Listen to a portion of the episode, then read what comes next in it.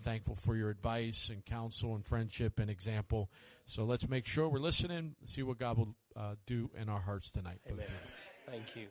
Open your Bibles again to Hebrews chapter 4, the same passage or the same chapter we were in this morning. How many of you have heard the name of Charlotte Elliott? Anybody heard the name Charlotte Elliott?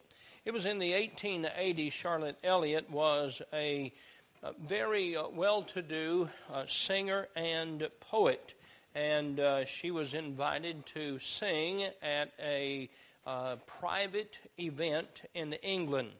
And there was a young preacher, just a young preacher, uh, that was invited to that event to hear Charlotte Elliott sing and to recite poetry.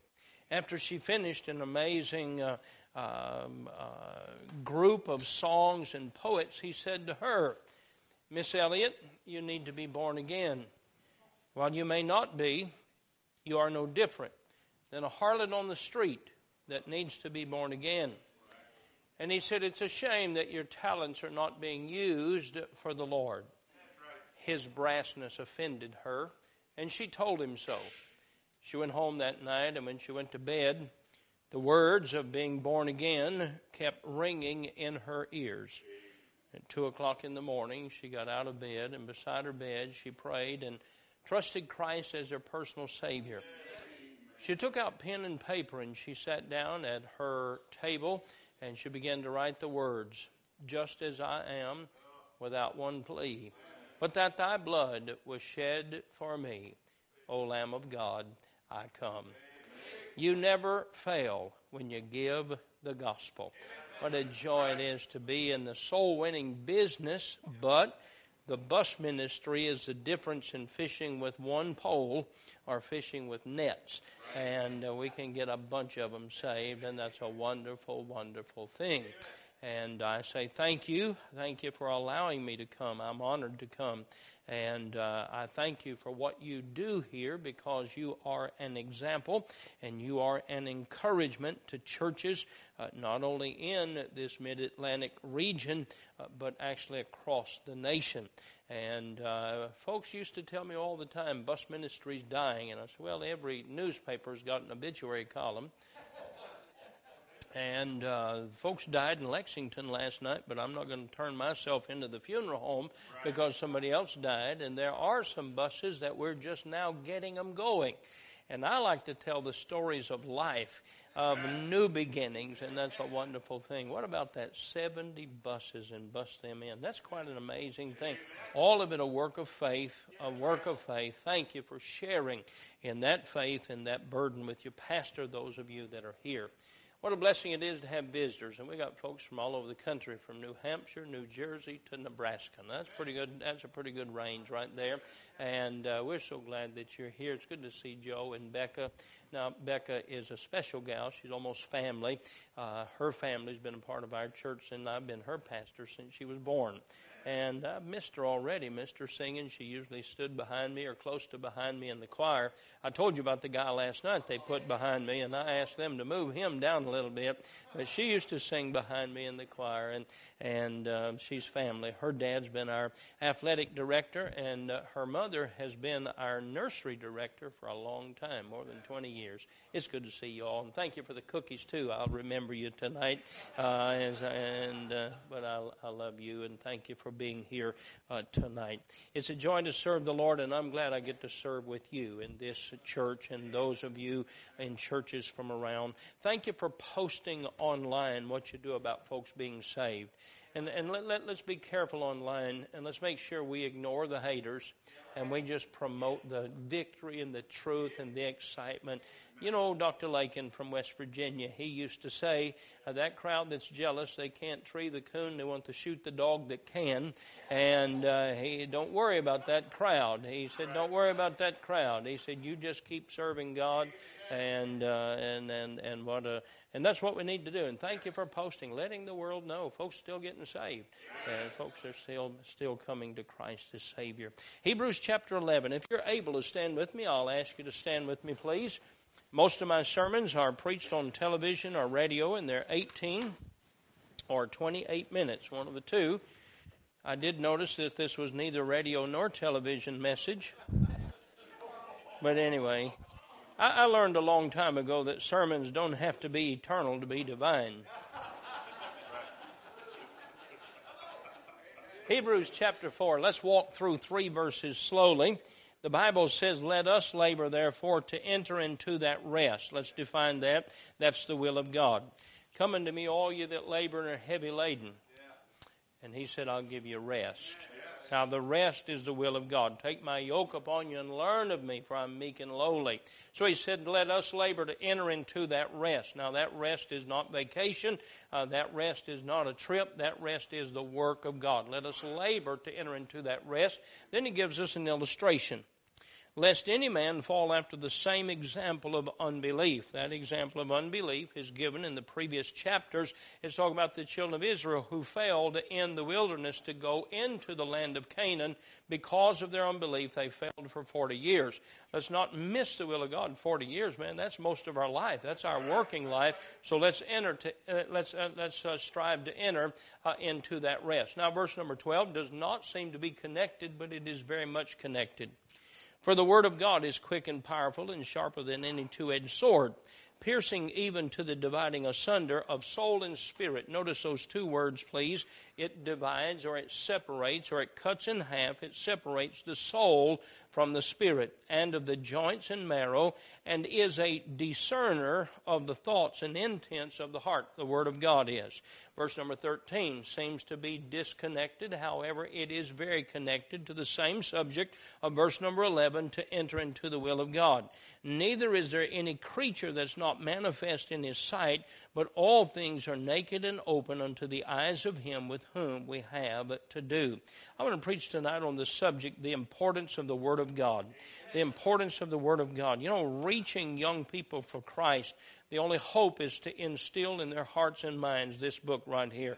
Because this is the truth that will set them free. It is the truth that sets them free. And so, uh, from our singing to our games to our teaching and preaching, we must, we must preach the Word of God. Heavenly Father, I pray that you bless the preaching of your Word. Oh, how I hunger uh, for your power. And I thank you today for answered prayers. I come to you with thank you notes and saying, Lord, thank you for answering prayers. Thank you for answering that prayer, uh, for busting them in again today. Seven years later, you're still putting a handful of meal in that barrel. Thank you, Lord. And I pray that you continue to bless it. Bless our time in this message. In Jesus' name, amen. And you may be seated. There are five basic exhortations in the book of Hebrews all of them have to deal with the Word of God. Uh, the first one that he talks about is to be careful of drifting from the Word of God. Uh, we miss a day and then two and then three and then a week, and before you know it, we're out of the Word of God. Sadly, I talk to Christians across America that will say, Preacher, I need to get back to reading the Word of God. And so he gives the exhortation. He said, Be careful about drifting from the Word of God. And that's always caused by neglect. The second exhortation of the five, and what we'll deal with tonight, is uh, doubting the Word of God. Not drifting from the Word of God, but reading it and doubting the Word of God. And this is caused not by a drift, uh, not by a neglect, but it is caused by the hardness of the heart. Now, if you looked at the illustration of what he's teaching here in chapter 3 and 4 and 5, he talks about the children of Israel going into the land of Canaan. It was not the will of God for them to live in Egypt. It was not the will of God for them to live in the wilderness. God delivered them for them to live in the land of Canaan. But when they come to the land of Canaan, they send 12 spies into the land. They came back and they agreed on this one thing. The land is surely as God has said it was. It is a land flowing with milk and honey. It is a place. It is a place where the grapes of Eshcol are. It is an amazing, it is a beautiful place. It is just as God has provided. But there are giants in that land. And those giants are bigger and greater than we are, and there's no way we can take that land. Ten spies began to uh, cause a confusion and a murmuring, and you can hear that crowd as they begin to talk about, I can't believe we've come this far and we can't go in. The Bible says that Joshua and Caleb stilled the people or quieted the people, and they said, Wait a minute, wait a minute. This is the land that God has brought us to, and God said we could take the land regardless of the circumstances, God said we could take the land. So we find here uh, the ten spies and the two spies. Canaan to them was the will of God for their life. God's will for our life is to reach every person we can with the gospel of Christ and then help folks to grow in the knowledge and obedience of the Word of God. Now, church is that simple. We need not complicate it with 4,000 books written by CEOs for businesses. This is more important than a business, and the Bible is our guide and the two basic things that we need to be doing is winning people to Christ and help them to grow in the Lord by learning the Word of God. We need not complicate it, we need to keep it that way. So when he talks about dividing a soul and spirit, what's he talking about? Well, let's define the words first. First of all, the soul of a man is our mind, it is our feelings, it is our seat of emotions. Now, I'm not going to take the time to go through the scripture, uh, very many. I'm going to show you a couple in a minute. Uh, but, but the Bible tells us that the soul of man is our mind, it's our feelings, it's our seat of emotions. Now, the Spirit is that which is made alive at salvation. The Bible says that we were dead in our trespasses and sin, Ephesians chapter 2 and verse number 1. Ah, but he says in verse number 8 and 9, For by grace are you saved through faith, and that not of yourselves. It's a gift of God, not of works, lest any man should boast. Now, the Bible says in Ephesians 2 and verses 1, 2, and 3 uh, that I was quickened or I was made alive. Now, what's he talking about there? My body is already alive. My soul is already alive. What's he talking about? Well, he's talking about that part of man that was dead, and that is the spirit of man. When I got saved, that spirit came alive in me. My spirit bears witness with his spirit hey, that I am a child of God. Say what you want to say, write what you want to write. I am the child of God, and His Spirit bears witness with my spirit. Now, it's important understand what those two words mean because He tells us here, He said in verse number 11, He said, I want you to labor to enter into that rest. Then he said, The word of God is quick and powerful, and sharper than any two edged sword, piercing even to the dividing asunder of soul and spirit, and is a discerner of the thoughts and the intents of the heart. Now, the word of God separates the soul, how I feel, from my spirit, and how I ought to obey God. Let's do it like this. Let's take these 12 spies and put the group of 10 here and put the two here and say, these 10 are the soul of man. They looked said, they looked at the circumstances and they said, we are not able. They reasoned with their mind, they reasoned with their heart. They looked at the circumstances. Every time I say that word, I think of the preacher that Dr. John Rice asked. He said, Sir, he said, How you doing? And the young preacher said to Dr. Rice, he said, I'm doing pretty good under the circumstances. And Dr. Rice said, What are you doing under there? He said, Get out from under there and stand on the promises of God. Don't live under the circumstances, live on the promises. And so these ten spies represent, represent reasoning. It uh, represents the fears of mothers losing their boys going into battle. It represents the fears and concern of being defeated. But the two represent the Spirit of God. And they said, You're right about the circumstances and you're right about the giants, but God said. And if God said it, then we can do it.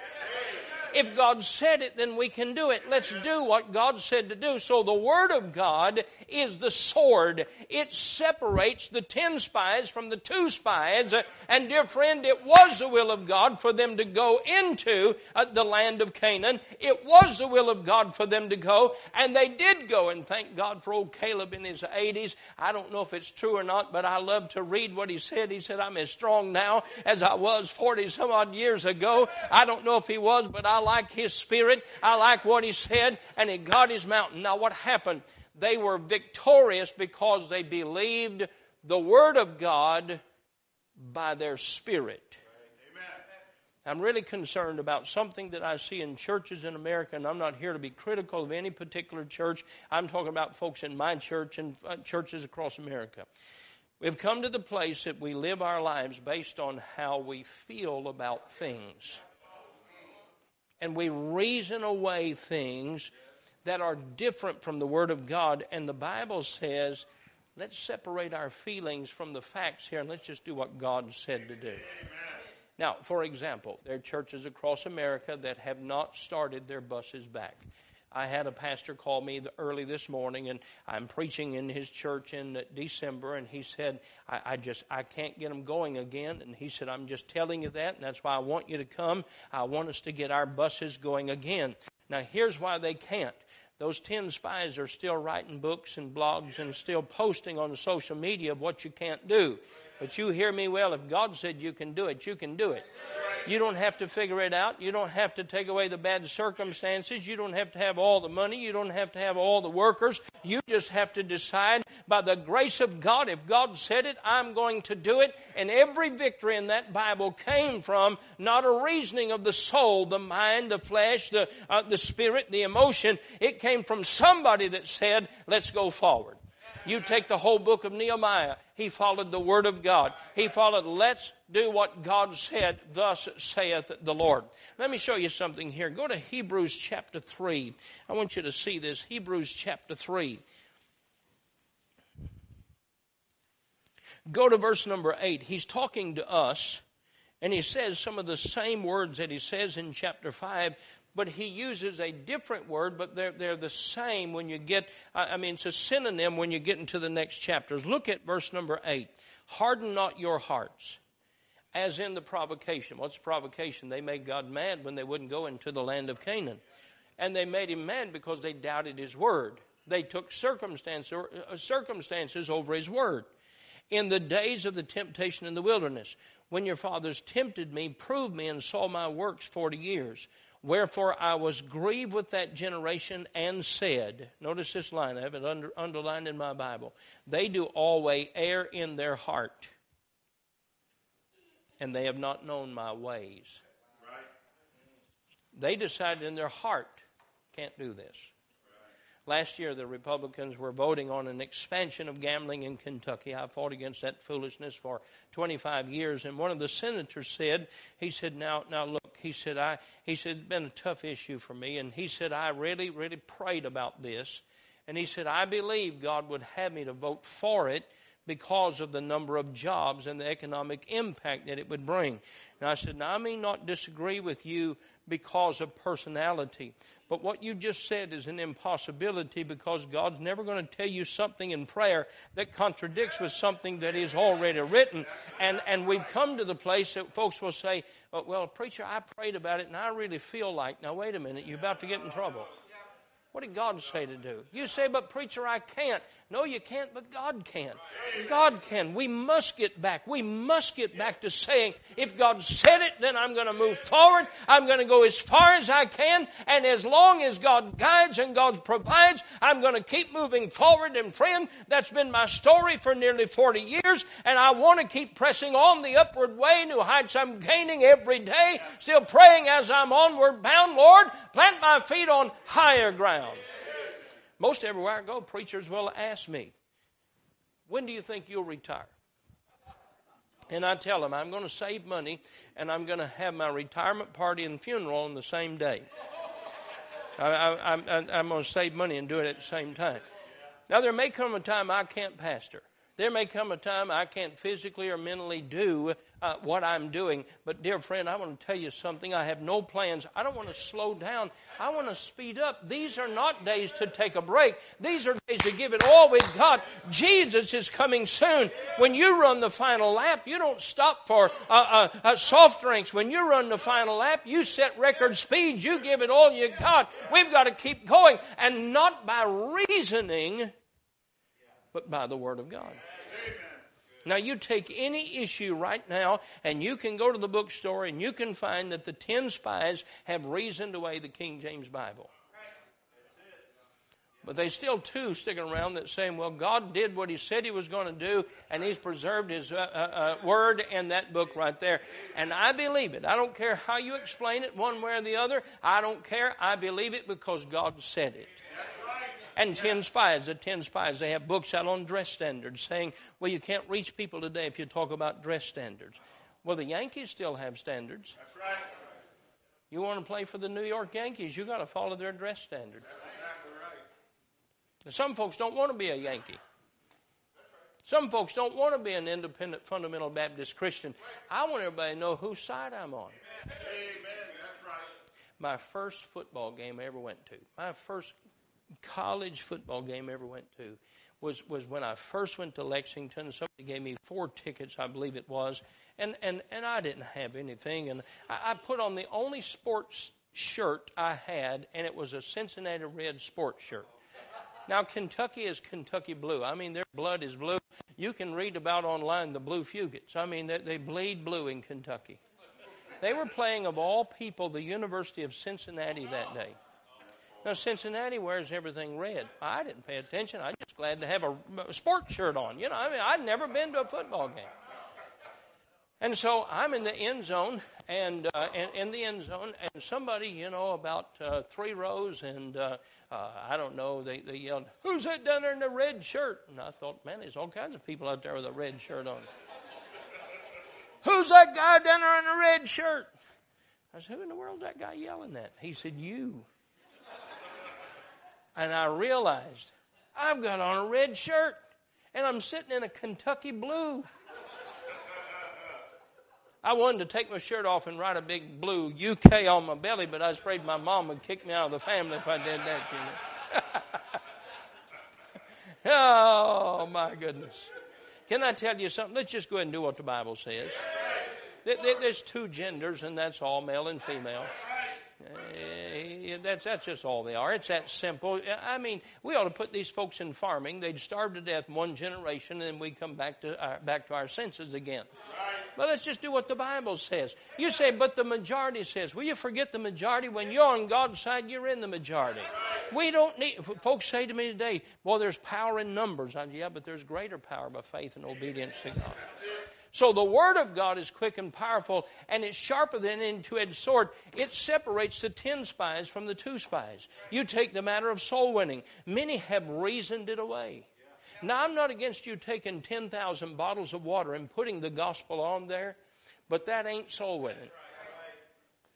And, and, and, and, and, and I don't care. You can drop off a case at my house and a loaf of warm bread. And put the gospel on there. And that's a good thing, but that ain't soul winning. Go ye into all the world and preach the gospel to every creature.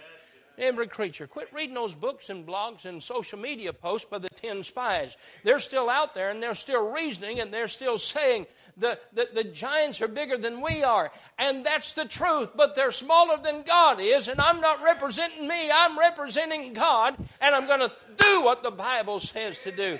I love what old David said when he faced Goliath. He said, Israel's going to know that there is a God in heaven. Faith is moving forward in the will of God. Now, I don't have time to teach this, but I'm going to read an outline. When it comes to the bus ministry, when it comes to our Sunday school, when it comes to rearing of our children, we need to have a Bible answer for all that we do. Let's begin with salvation. I'm saved for a Bible reason. It doesn't matter how I feel. Some days I feel better than other days, but I'm always saved because the Bible never changes. For whosoever, and as a little boy, not hardly six years old, I trusted Christ as my Savior. I prayed and asked Him to forgive me of my sin, to give me eternal life, and He saved me that day. In fact, He did three things for me. He not only took all of my sin away, He has not since one time imputed another sin to my account. He has never put another sin to my account. Uh, uh, Psalm 32 and Romans chapter 7 or 8, he repeats what he said in Psalm. But then the third thing God did, he did put something on my account, and that's his righteousness. And I'm wearing the garments of salvation, and I'm going to heaven not because of who I am or what I've done or anything I have, I've ever been. I'm going to heaven by the grace of God, and I'm wearing his righteousness. Bible reason. Children not saved because they prayed a prayer. That prayer needs to be a prayer of faith in God. And I'm not trying, I'm not saying that to complicate anything. I'm just saying that's what the Bible says. We need to teach what the Bible says about family. We're having to teach on our buses, and no doubt you are as well, the Genesis account of creation and going to the fact that God not only created the world and everything in it, He created male and female, two genders. That's all He created. Now we have to show them from the Bible. Me telling them is one thing. But there's power in this. This is the living seed. This is the Word of God. They need to see this book open on the bus and in the class and what God has to say about it. It doesn't matter what you or I think about it or say about it, but it matters what God said. Let's not do what the ten spies said because they're reasoning it, reasoning it away. I was in Florida preaching a few months ago, and one of the directors of public, uh, I'm sorry, one of the directors of Christian education, one of the main directors of Christian education, shared with me curriculum saying we don't want to get in trouble with the law, so we do teach children it's their choice what gender or animal or if they want to be a Democrat or whatever they want to, whatever they want to be. They're putting that in Christian education, so called Christian. I'm not talking about public schools. They're putting that in because they said, we don't want to get in trouble. Just mark me down, put me in trouble. Just mark me down as one of those, uh, uh, as one of those that said, I believe what the Bible says. When it comes to career and the will of God, let's do what the Bible says. When it comes to finances, let's do what the Bible says. When it comes to friendships and relationships, which doesn't mean adultery, uh, let's do what the Bible says. When it comes to growth and learning and maturing, let's do what the Bible says. When it comes to where to live and where to work and where to serve, let's do what the Bible says. When it comes to our habits and hobbies of life, let's do what the Bible says. And every question and every idea of life, let's look at the Word of God and say, what does God say? And I don't care if they say it doesn't work. I don't care what, and, and, and many of them, they're really good on telling you what day and what year it is, and that's all right with me, but the Bible still works. Let's do what the Bible says. Now, let me give you an outline or a list of things that we ought to teach them. First of all, we need to know the law. Do you know there's no true revival in the Bible until they went back to the law? Every revival, the one in uh, uh, the one that advertised in Wilmore, Kentucky, didn't have a thing in the world to do with the law. It had everything to do with the ten spies led that revival. All emotionalism, no repentance, no going to God, no preaching of the Bible. That revival, they had gay day, they had all of the days, and they recognized and they said God loves everybody, and that they listened to the ten spies. We need to learn the law. Let's begin with the Ten Commandments. Let's begin with the Ten Commandments. We need to teach that. That's what God says. There needs to be campaigns in our Sunday school classes and campaigns in our bus routes that, uh, uh, that riders and students are awarded for being able to recite the Ten Commandments. And when they ask you, but what about the Sabbath day? You tell them there was a day that on Saturday was the Sabbath day. Oh, but they were looking for the Lamb of God to come. And what happened was Jesus came to earth and he lived a sinless life. And John introduced him to the world, and he said in John 1:29, "Behold, the Lamb of God, which taketh away the sin of the world." And when he died on the cross, he arose from the grave on Sunday morning. And that's why we go to church on Sunday because we celebrate the birth of the Lord, or, or, the, the resurrection of the Lord Jesus Christ. Every Sunday we celebrate that. Let's teach the law. Second of all, let's teach Bible principles. Let's just teach Bible principles. I mean, the Bible principles throughout the book of Proverbs and Psalms and, and throughout the Word of God. Let's teach then Bible warnings. You know, the Bible says that Sodom and Lot and in the days of Noah, those were ensamples to those who hereafter would live ungodly. You know who that's talking about? Right now, today. I'm concerned for America. Don't be surprised if you turn on the news tonight and some national tragedy has taken place in our nation. And I'm sick and tired of hearing politicians say, now let, let, let's not let that disturb us. Let's go back to work. Let's go back to school. Let's go back to playing ball. Jesus said, when you see these things begin to come to pass, look up, lift up your head, your redemption draweth nigh. He didn't say go back to work. He said, you better get ready uh, for Jesus to return because those are signs of the time. We need to teach Bible warnings. There ought to be a series of Bible prophecies taught.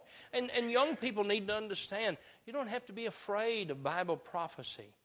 Russia right now, uh, Russia right now, they're big pals with Iran and their hatred of Israel.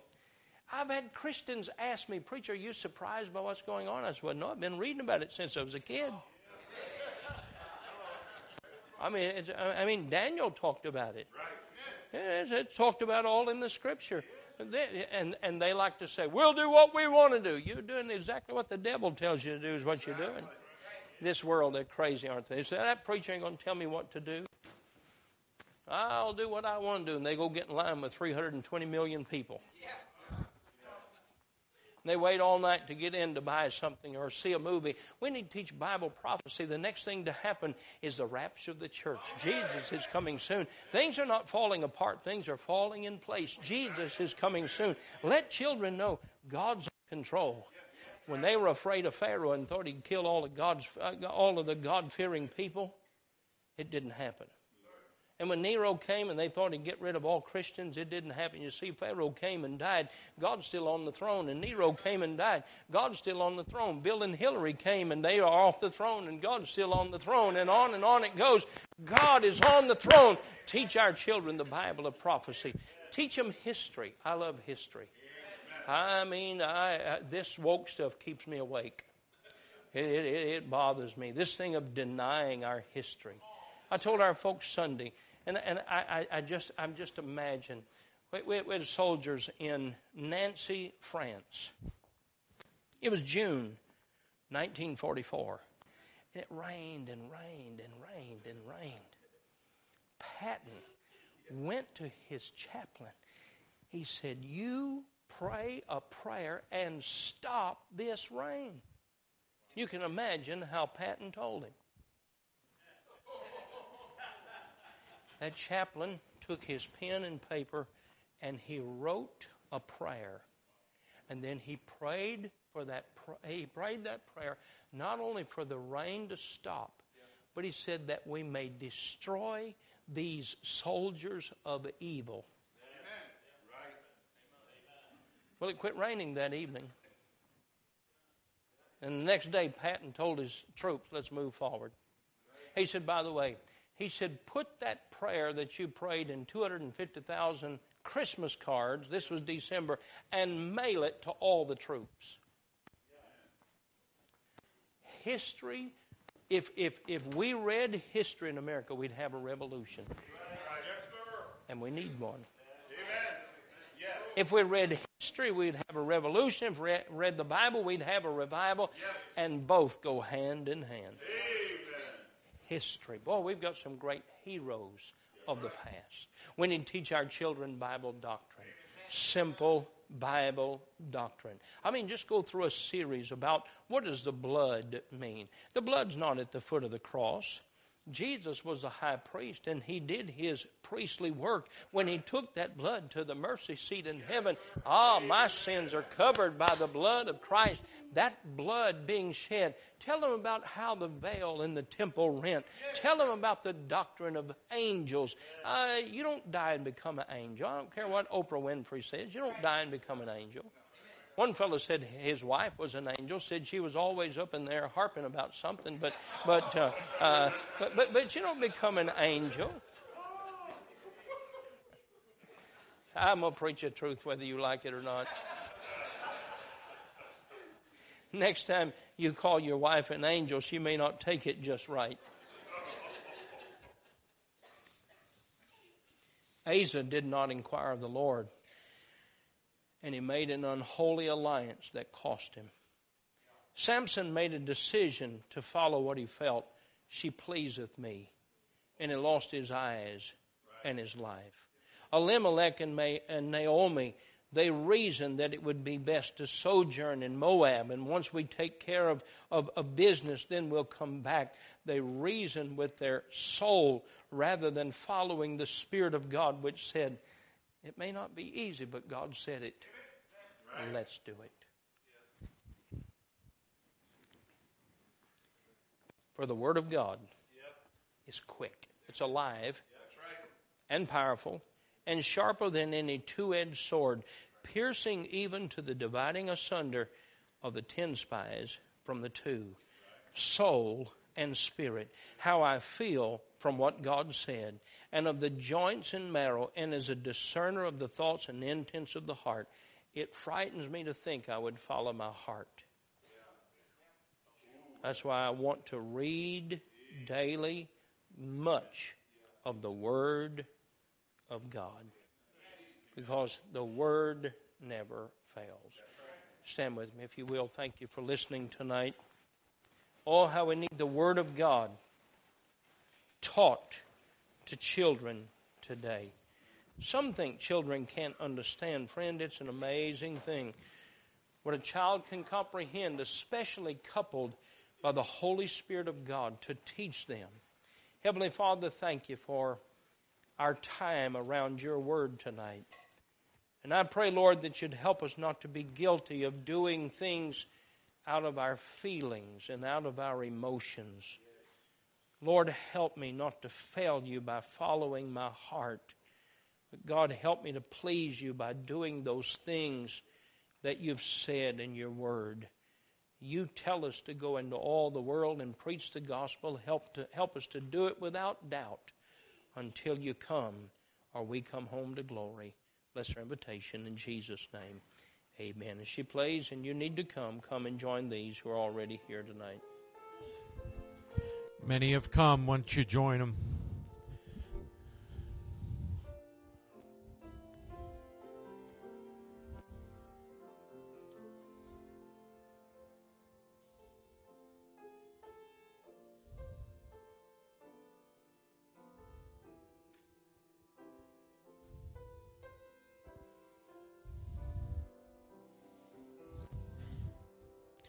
Take your time.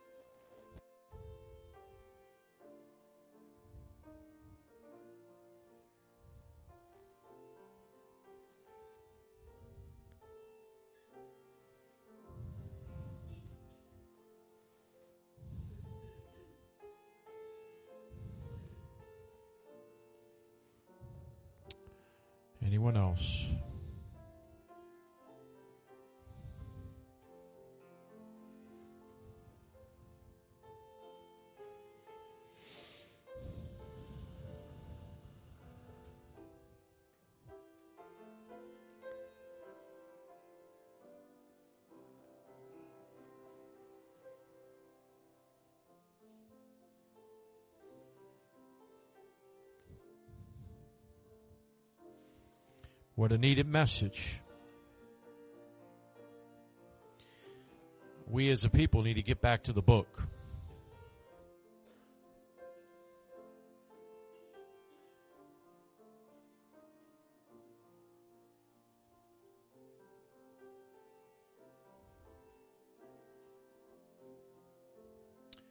Let's look up here. Many of you watched just a few weeks ago, and uh, by interview, the new Speaker of the House was asked, "What's your what's your worldview?" He said, uh, "Get the Bible. That's my worldview."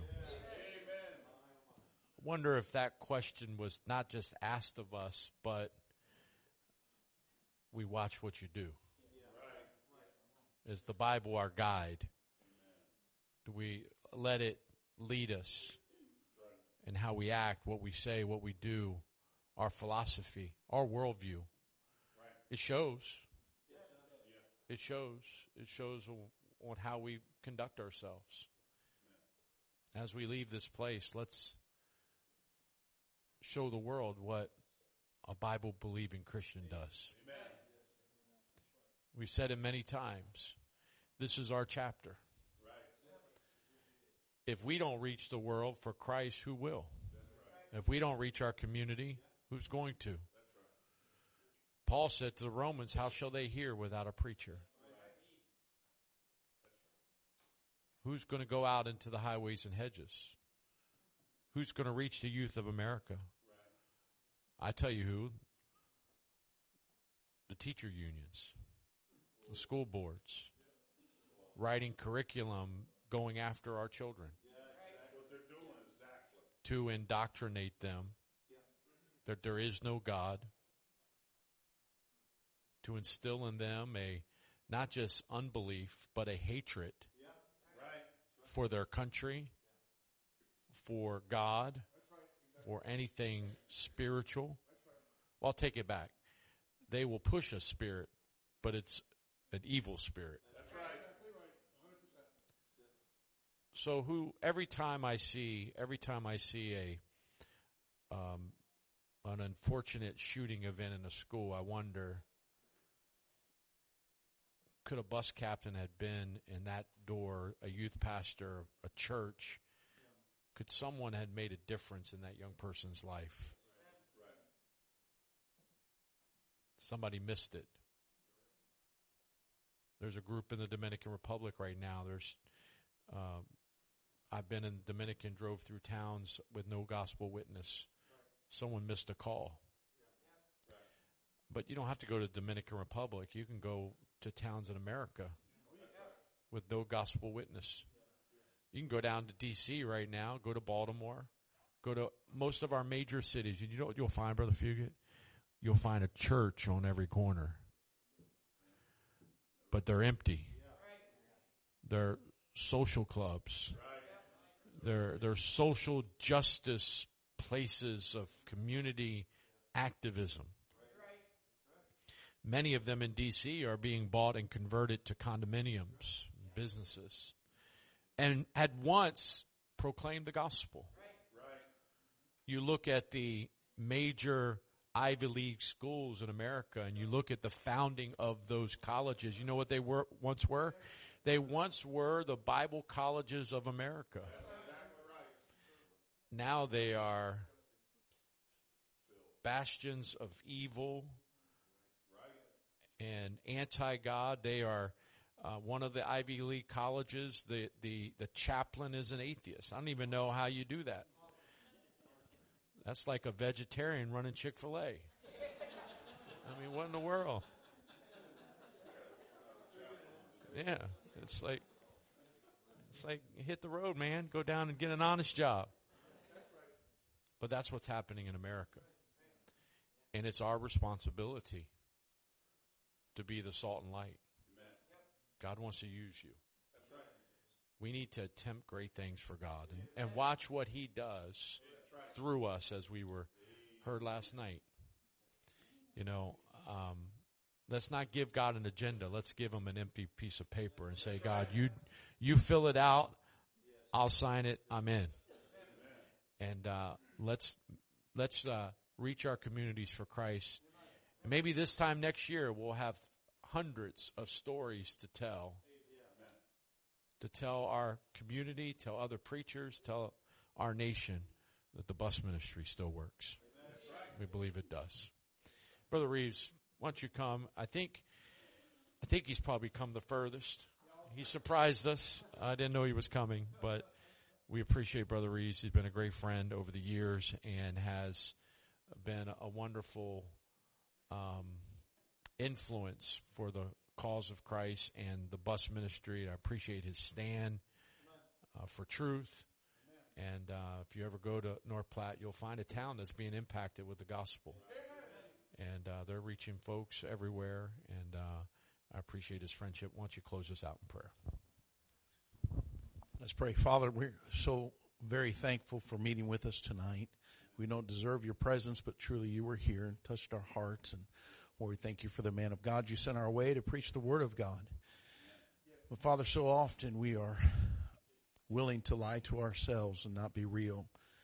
And we're not willing to really make the changes in our lives after we hear these messages that you tell us we need to make. I pray that's not the case tonight. I pray we go home to our prospective places of service and we do business with you at home. And Lord, let's get busy filling those buses and winning people to Christ. Thank you so much for what the bus ministry stood for all these years. May we see it stand just as long in the future. And we'll thank you for it in Jesus' name. Amen.